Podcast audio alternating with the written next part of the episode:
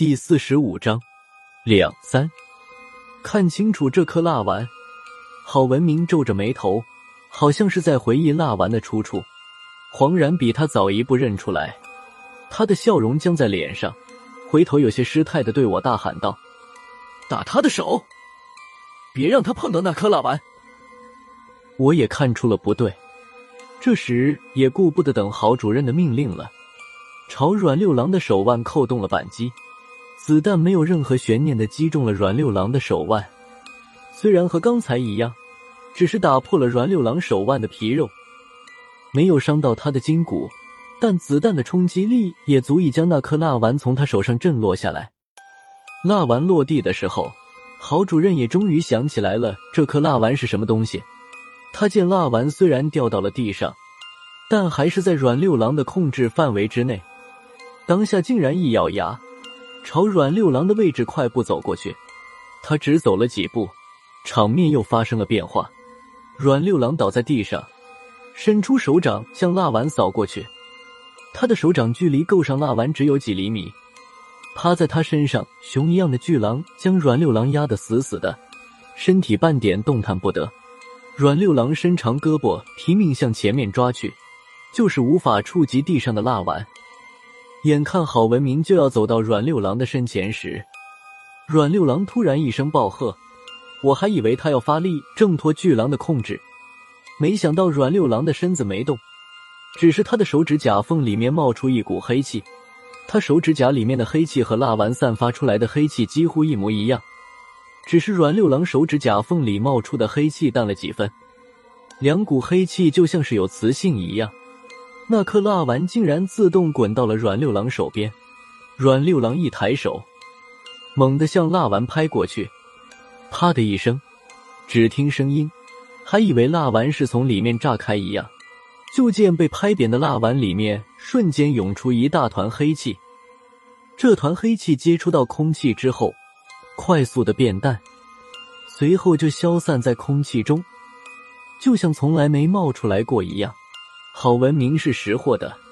他看见黑气涌出来的时候，竟然吓得跳起来，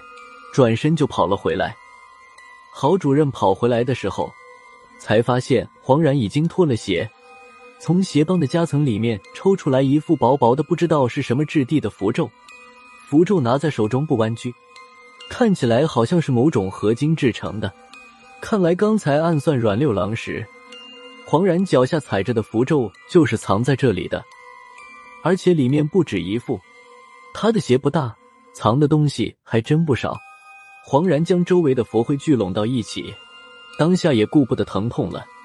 又从腰后拔出来一把短剑。我和孙胖子看得一愣，他手中的短剑竟然和我还有孙胖子的短剑一模一样。我突然想起来破军说过的事情，当初黄然反出民调局时。是见过无人敌的，但不知道什么原因，无人敌竟然放了他一马。这时也来不及多想了，只见黄然抽出来短剑之后，没有丝毫犹豫，在自己左手掌心处斜着划了一道，然后短剑换到左手，照葫芦画瓢，在右手掌心处也来了一道，然后将掌中鲜血涂满了两道符咒。我这时才看清，这两道合金符咒竟然是镂空的。这时，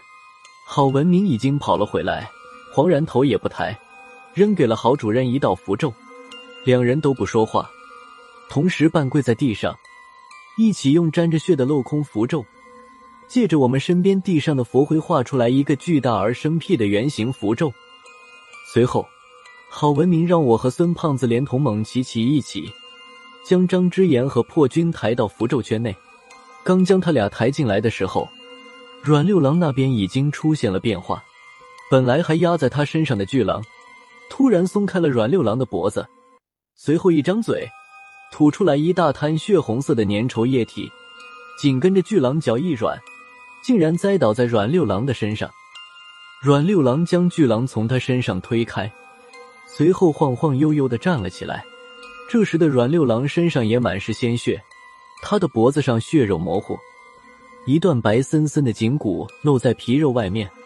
看上去惨不忍睹。阮六郎自己却不怎么在意，他将脖子上已经被撕烂的皮肉慢慢的敷在颈骨上面，然后回身向我们走过来。他每走一步，脖子上的皮肉都会翻下来几块，没有几步，那一根颈骨重新露了出来。辣子，我看见他的淋巴了，就是那个一条一条的，看着恶心吧？孙胖子指着阮六郎的脖子对我说道：“难得他还有心思替阮六郎找淋巴。”不知道是不是郝文明在这里的缘故，孙胖子的胆子明显比以前大了很多。看着阮六郎现在这个样子，我的心里直打突突。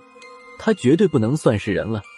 差不多一天之前，这个化名阮良的阮六郎还举着天山乡里好文明的牌子在候机大厅接我们那个自称也是特等射手的小少尉，再也回不来了。就在这时，阮六郎身后的巨狼又打着晃的站了起来。他一步一晃朝阮六郎冲过来，可惜跑到一半时，又一头栽倒在地。他躺在地上，已经没有了站起来的力气，勉强张着嘴，血色的粘稠液体顺着他的口鼻不停的冒出来。巨狼一口一口的倒气儿，就这样也是只有出的气，没有进的气。阮六郎听到声音，停下脚步，回头冷冷的看了他一眼。巨狼突然哀嚎了一声，不知道从哪来的力气，竟然又站了起来，向阮六郎扑了上去。这时的巨狼和之前比，他的速度简直就像慢动作。他扑到阮六郎身前的时候，阮六郎也动了，他握着那把杀千刀，顺着巨狼的嘴巴直接捅了进去。就见巨狼呜呜了几声，又无力的挣扎了一番，便不再动弹。此时还保持着咬住阮六郎胳膊的动作，就在巨狼断气的一刹那，妖冢里面又传来一阵凄厉的狼啸。这声狼啸好像很远，又好像就在身边，听得我心里一阵乱跳。这声狼啸竟有几分黑猫啮叫的感觉。